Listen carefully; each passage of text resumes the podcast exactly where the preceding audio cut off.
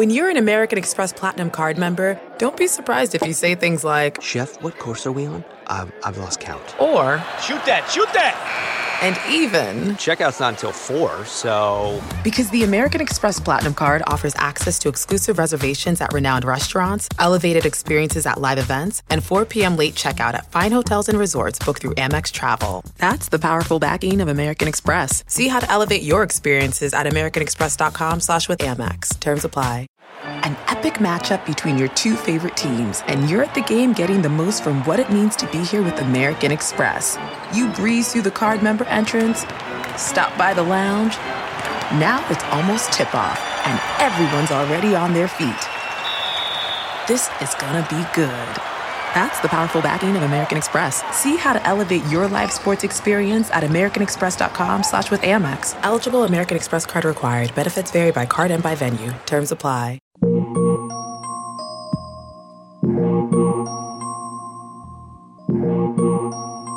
Bet the board. What do you mean you don't bet? I mean, I don't bet. You know, I don't gamble. I never have, and I never will. Yeah, right. I'll bet you $20 I can get you gambling before the end of the day. You owe me $15,000, pal. Pay him. Pay that man his money. It's the Bet the Board podcast. God likes me. He really likes me. In the end, I wound up right back where I started. I could still pick winners, and I could still make money for all kinds of people back home. And why mess up a good thing? Here's Payne Insider and Todd Fuhrman. Welcome into a busy Bet the Board NFL Week 6 Monday Night Football Edition podcast powered by BetOnline. Plenty of interesting results from the Sunday that was in the National Football League. Of course, a preview of tonight's Eagles-Giants showdown coming on later in this podcast. Mr. Payne, have you rested and recovered with a few hours of sleep after last night's festivities? Yep, got a great night's sleep. All is well. Saturday, not so great. Square peg, round hole. But Sunday, NFL action worked out pretty good for us. College football continues to be a bit of a challenge. Thankfully, for a lot of the loyal Bet the Board listeners, they aren't exposed to some of those college football gems we found ourselves on in recent weeks. Of course, the man on the other end of the line, if you're not already following him on Twitter, I encourage you to do so, at Payne Insider. I'm your host, at Todd Fuhrman. You can follow me on Twitter by that same name. And remember, sign up for this podcast, SoundCloud, iTunes, or visit us at toddstake.com. And Payne, rather than waste any time, let's get into the teams that impressed and or disappointed us so far in Week 6. Continuing the glass half full kind of guy I am. I'm proud of you, buddy. I'm proud of you that you've become this optimistic ray of light each and every week on this podcast. Clearly an obvious choice, my Miami Dolphins, a game that we talked about on this podcast, told you to get on there.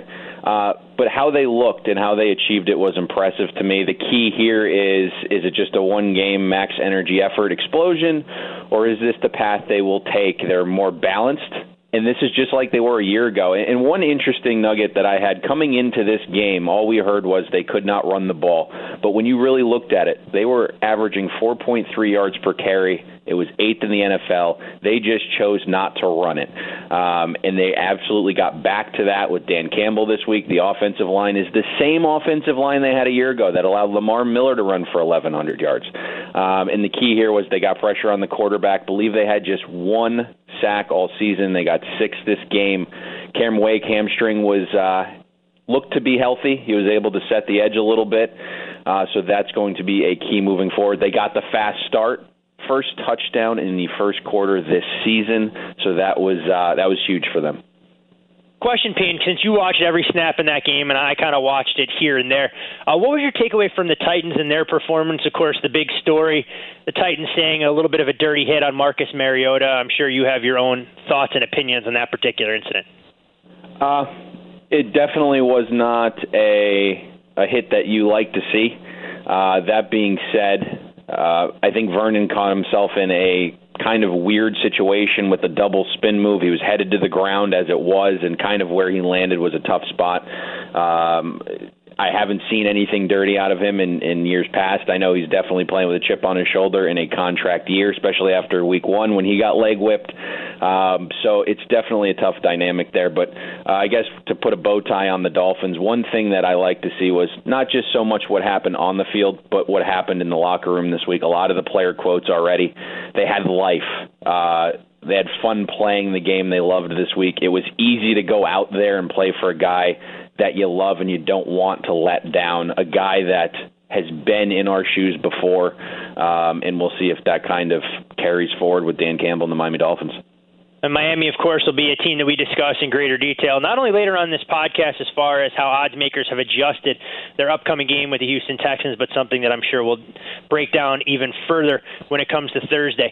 Payne, a team that I was impressed by over the weekend, and maybe I shouldn't even say a team, I should say one individual, Landry Jones coming in relief for Michael Vick. The Pittsburgh Steelers looked dead and buried, kind of how we expected Vick to be, having very little time to prepare for the Arizona Cardinals.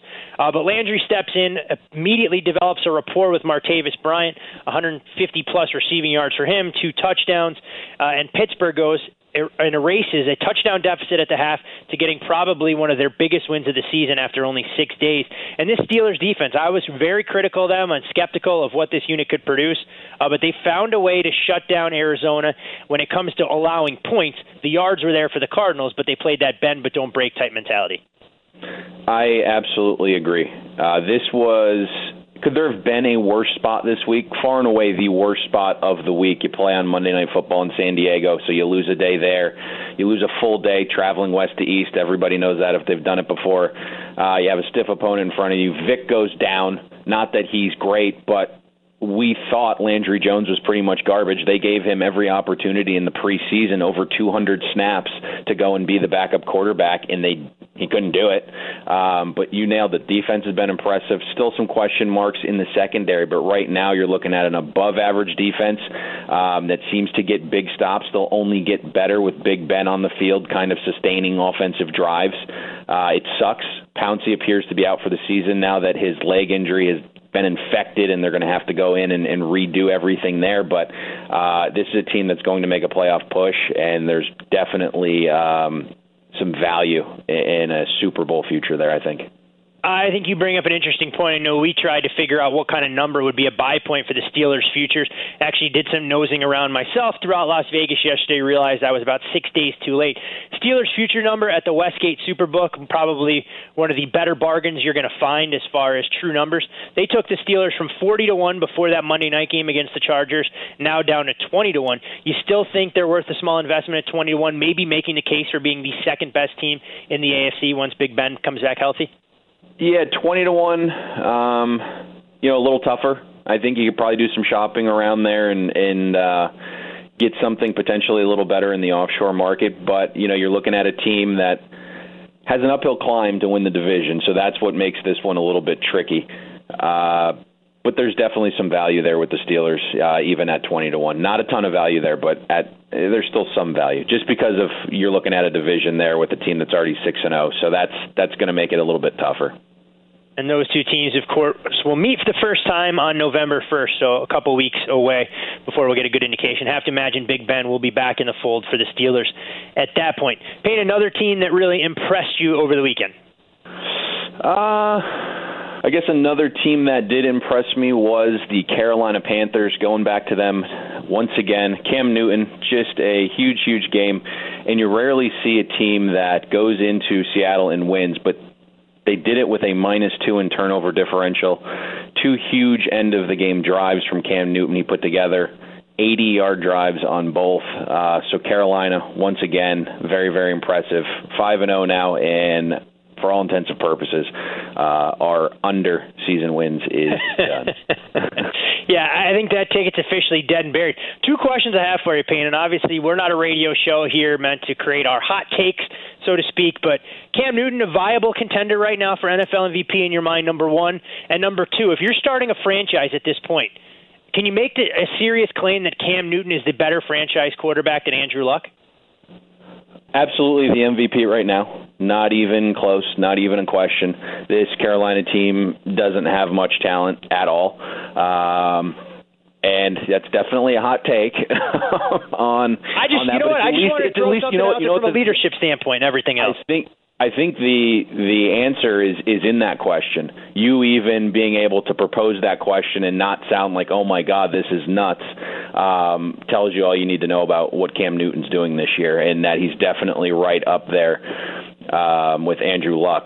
Neither guy really has a great supporting cast. So it's definitely a question that's worth asking now, and that definitely tells you all you need to know about Cam Newton. Yeah, I wonder where his potential can really take him at this point. I mean, people are so critical of his maturity and everything else, and you watch him take command. Of course, we'll get a great opportunity to see Carolina on the national stage on Sunday night when they play host to the Philadelphia Eagles. I wish he was mic'd up. Don't you guys wish he was mic'd up for that final drive? Because he ran right over to the Seahawks fans and started jawing at them, all of them. That's the guy needs to be mic'd up in that situation. Absolutely, I agree. We talked about this. It's the clutch gene for him. You know, some guys have it and some guys don't. You either have it or you don't. Cam definitely does. I'm not going to say he's as accurate as, you know, Andrew Luck or he's, you know, a better pure passer, but this guy is willing to take shots down the field, and he definitely is the guy under crisis. I burned more money trying to fade Cam Newton while he was quarterback at Auburn than I care to recount on this particular podcast, with him marching down the field late in games, whether it was to get covers or what have you. So definitely know this is a guy in the past who's had plenty of success burning my money at the window. Paying two quarterbacks that impress me. I'm going to go with Phillip Rivers, breaking a Chargers record for passing yards in a game and for completions. Mike McCoy and company had an outstanding game plan, one that gave the Chargers a chance to win in Lambeau, something a lot of teams haven't even been close to doing. You look at him outgaining the Packers with a pretty substantial edge, 32 first downs, and what they did that they couldn't do on Monday night in their loss to the Steelers was protect Rivers. I mean, they gave him an inordinate amount of time, wasn't sacked in the first half, believe he went down a couple times, and they realized they can't run the football right now with that offensive line the way it looks, and I really believe if Keenan Allen doesn't exit that game with a hip injury, well, we're potentially talking about San Diego winning that thing outright at Lambeau as a double-digit dog.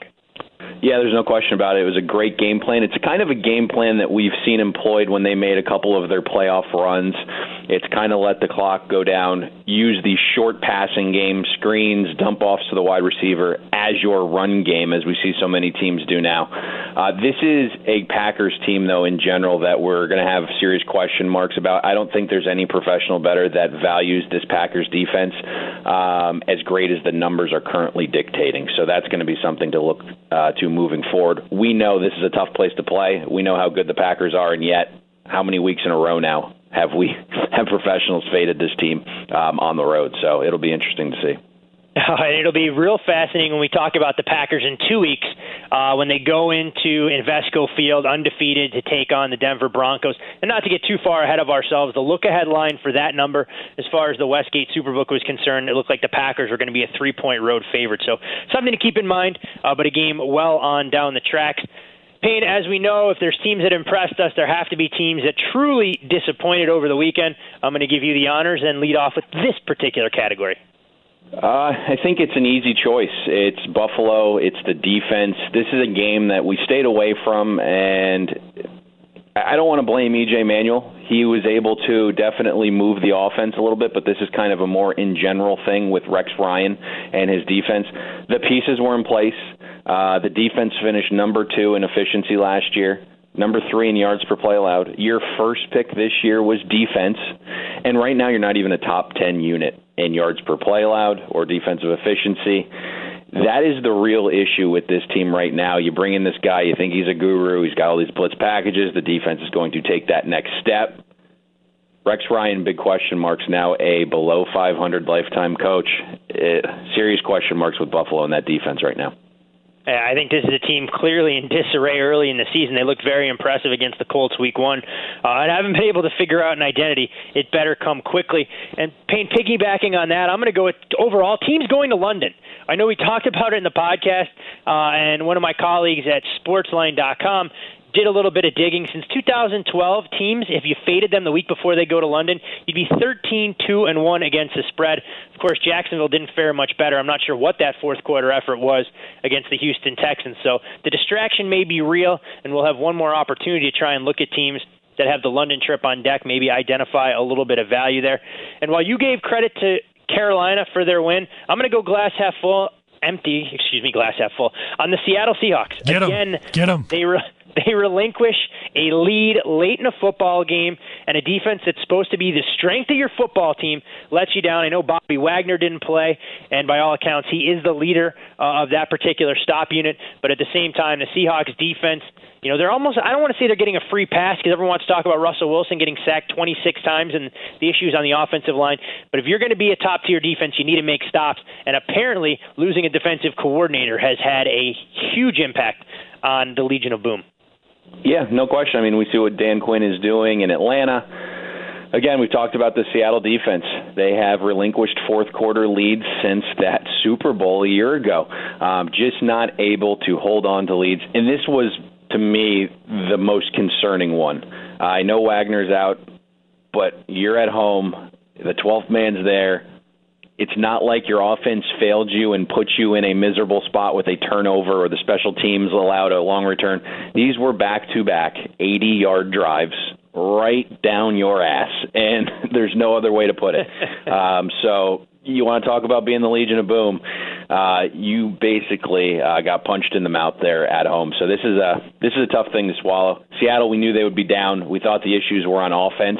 They finally get Jimmy Graham involved, and it's the defense that lets them down once again.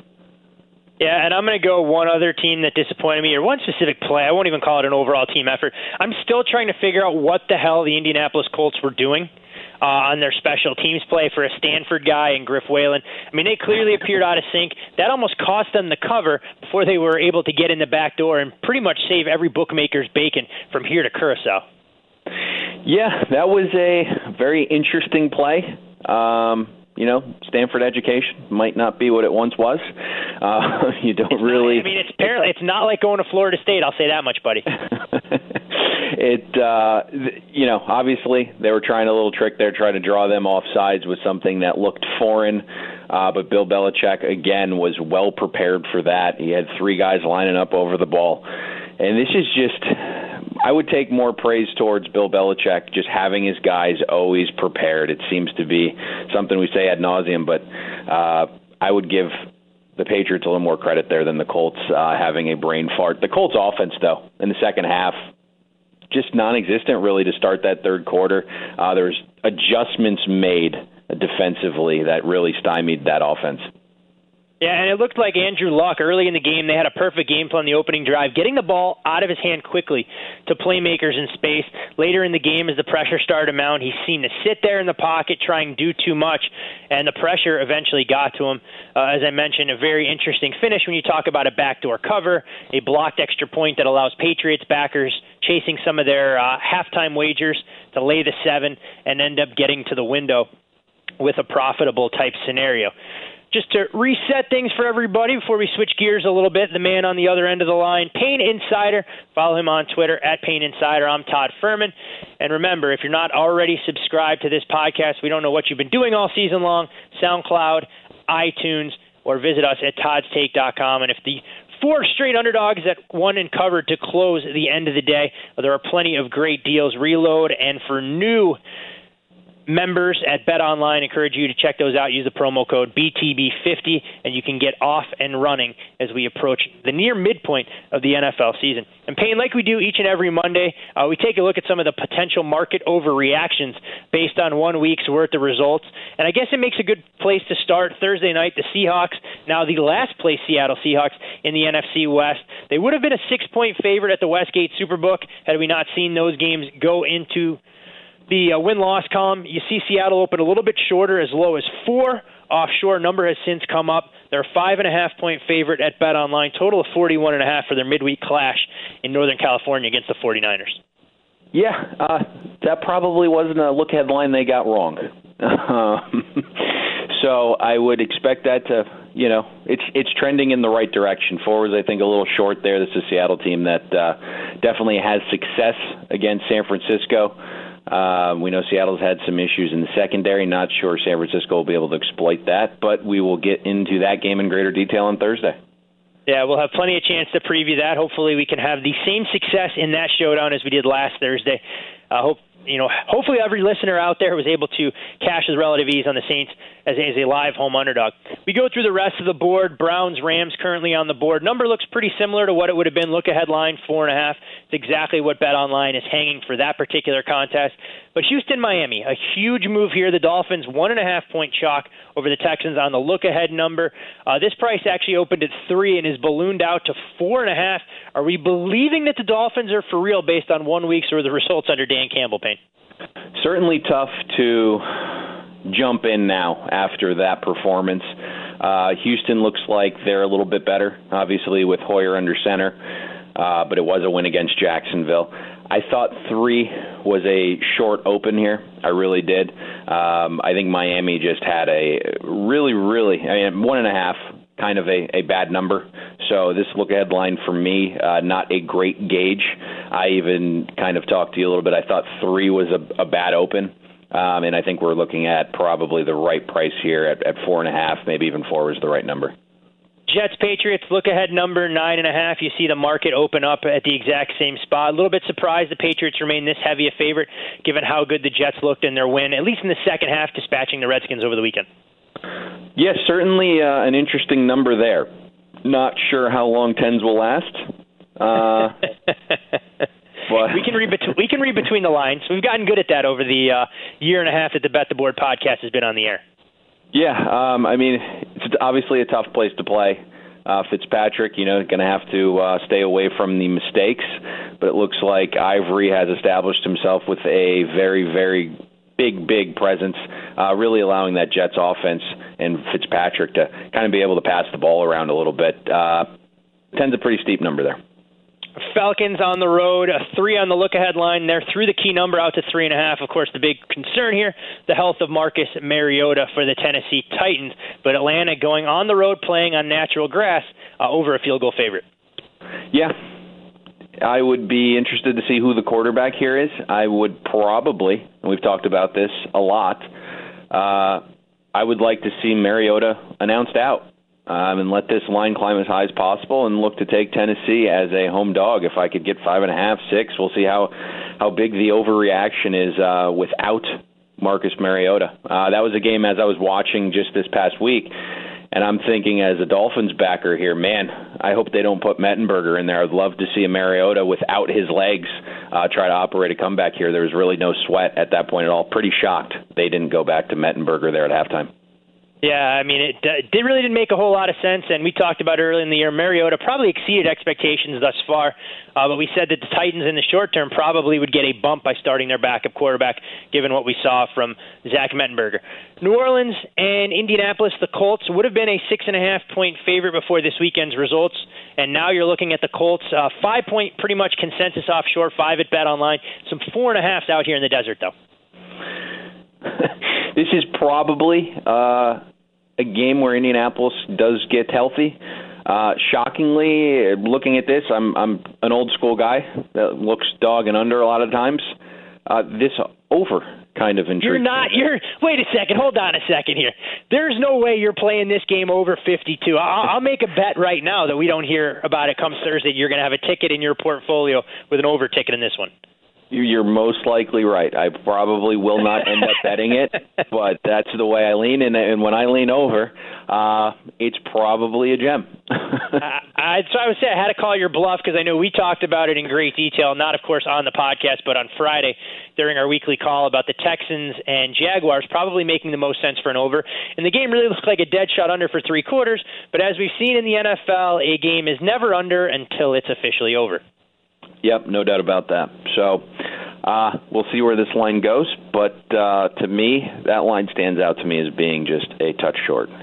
And last but not least, the Monday Nighter, Arizona, a 7.5 point favorite in the market.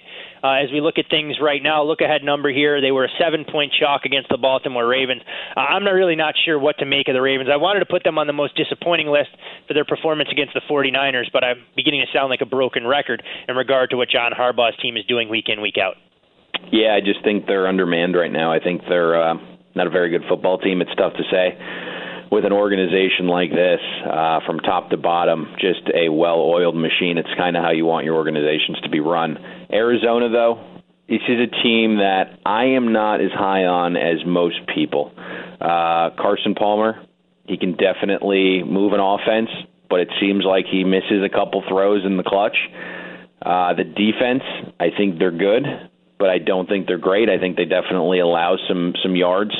And when you look at the offense, I know it's performing well, but when you look at these weapons, Fitzgerald, how old is the guy? Chris Johnson, how long is that going to last? John Brown looks like he's emerging a little bit. They're going to get Floyd, you know, kind of implemented back into the system, but there's just not a ton of talent, I don't think, on this Arizona team. I just think Bruce Arians is that good. I really do. This would be a tough game for me. It seems easy to lay the points. I think Arizona definitely makes for one of the best teaser legs this week. Anything to be said about the Marc Trestman curse? We joked about it in week two. I think it's real. Nobody can run the ball under Marc Trestman. I mean, I'm not really sure what to make of the Ravens at this point, honestly. I mean, we can say what we want about Trestman, Sam, and the offensive ineptitude, but I really think it boils down to some of their defensive injuries and just their inability to get off the field. I mean, Colin Kaepernick had an inordinate amount of time. And as we've seen in the NFL, a very average passing quarterback can look like he's Joe Montana when he's not under pressure. And you saw broken coverage throughout the game for the Ravens. Torrey Smith looked like he was playing as a man possessed against his old mates. But I think this Ravens defense probably a lot more to blame than what the offense has done thus far. No doubt about it. The defense has some issues. They obviously have a ton of injuries. And I guess Sam is correct with that. If you can't run the ball, that's kind of the one help to a bad defense. Maintaining possession, running the ball, keeping your defense on the sidelines. We saw what Dallas did a year ago with that. But if you can't run the ball, it's just going to magnify the issues you have on defense. Well, I can tell you two teams that won't have issues magnified, and probably one of the more fascinating Monday night games that we've had in recent weeks, especially given the market movement while we've just been on this podcast. Philadelphia, a 3.5-point home favorite, playing host to the New York Football Giants. Total on this game sits at 51 at BetOnline. Payne, I was pretty clear to you in my feelings. I thought there was only one way to go in this game. Clearly, the market disagrees with me, but I feel like I'm going to have to jump in at a much better price with a potential chance to buy the Eagles down to 3. It's a lot of public support thus far. Have to do some digging and find out what groups may be on the dog, but Philadelphia number got as high as 5.5. We're now looking at them a touch over a field goal, 3.5 for this divisional showdown against the New York Giants. Yeah, this is really one of the tougher games to break down. We don't really know what the Giants are. Could they be 5-0? Absolutely. Are we buying the Eagles at a price point now at 3.5? That, you know, we kind of seen them get going the last 2 weeks. Is that the team that we're going to get tonight? Is that the team that most professionals were going over their win total, investing in Super Bowl futures? So that's the question mark here. This number was definitely a touch inflated. My number had it Giants +3, -20, so we're kind of trending in that direction. But when you look at all the elements, for me, the side would have been Philadelphia. Again, have to do some digging there. Could there be some points scored in here? I think this is the question. Both teams, top 5 in pace, but both defenses overachieving at this point. You're looking at an Eagles defense at this point that's just fantastic. We have them ranked 7th in defensive efficiency. The Giants, we thought that would be a bottom feeder when it came to defense. They're an above-average defense. I think the question here is when you're looking at this total, both quarterbacks have a ton of time to throw the ball. Neither defense is getting a ton of pressure. That's what would kind of scare me going under this total, even though we've talked about how good the defenses have been. So that's going to be something that probably keeps me off this under, especially as it ticks out to that key number 51. I want to ask you about the injury concerns. We know about the Giants. I would assume this kind of money coming in to support them. Odell Beckham Jr. listed as questionable all week with some lingering injuries. Probably going to be in the mix, but Amu Kamara in the secondary for the Giants, the health of John Beeson. Are we led to believe that those guys may actually try and give it a go, and that's part of the reason this number has come crashing down? Well, I think at 5.5, there's definitely some sharp money on there. Then you compile that with this being the public dog, and then you take that one step further. Beckham Jr., Rueben Randle, John Beeson, they all traveled. Beckham Jr. and Rueben Randle, everything indicated that they were going to try and give it a go. The extra day certainly helps being on Monday night. But that's the question mark. Just because they're going to try and give it a go, how healthy are they going to be? A hamstring injury, we see it. Just because you're going to go out there and give it a go at any point, you know, it could reoccur.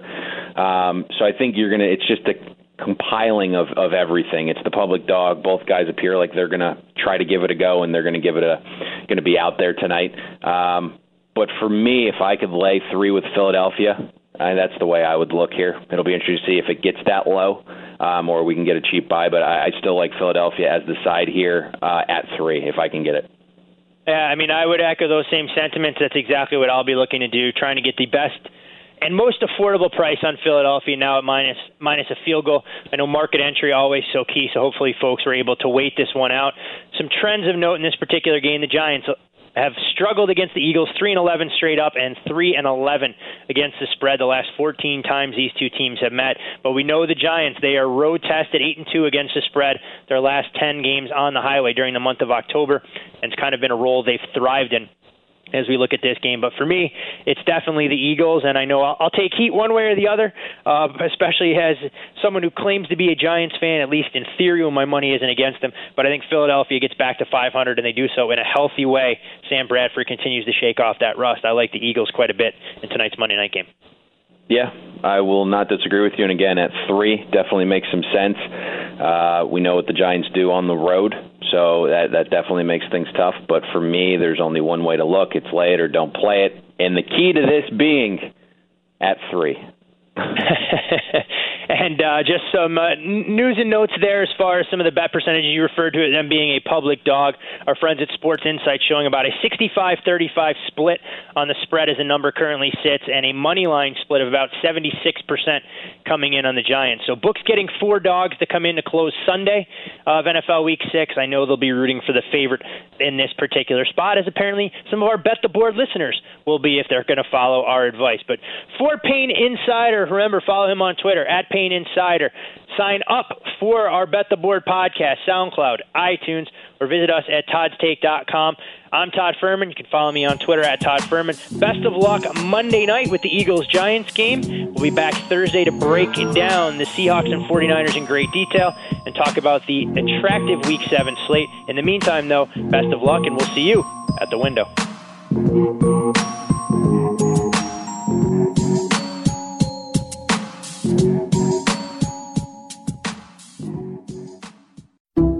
Some people just know the best rate for you is a rate based on you with Allstate. Not one based on the driver who treats the highway like a racetrack and the shoulder like a passing lane. Why pay a rate based on anyone else? Get one based on you with DriveWise from Allstate. Not available in Alaska or California, subject to terms and conditions. Rates are determined by several factors, which vary by state. In some states, participation in DriveWise allows Allstate to use your driving data for purposes of rating, while in some states, your rate could increase with high-risk driving. Generally, safer drivers will save with DriveWise. Allstate Fire and Casualty Insurance Company and affiliates, Northbrook, Illinois.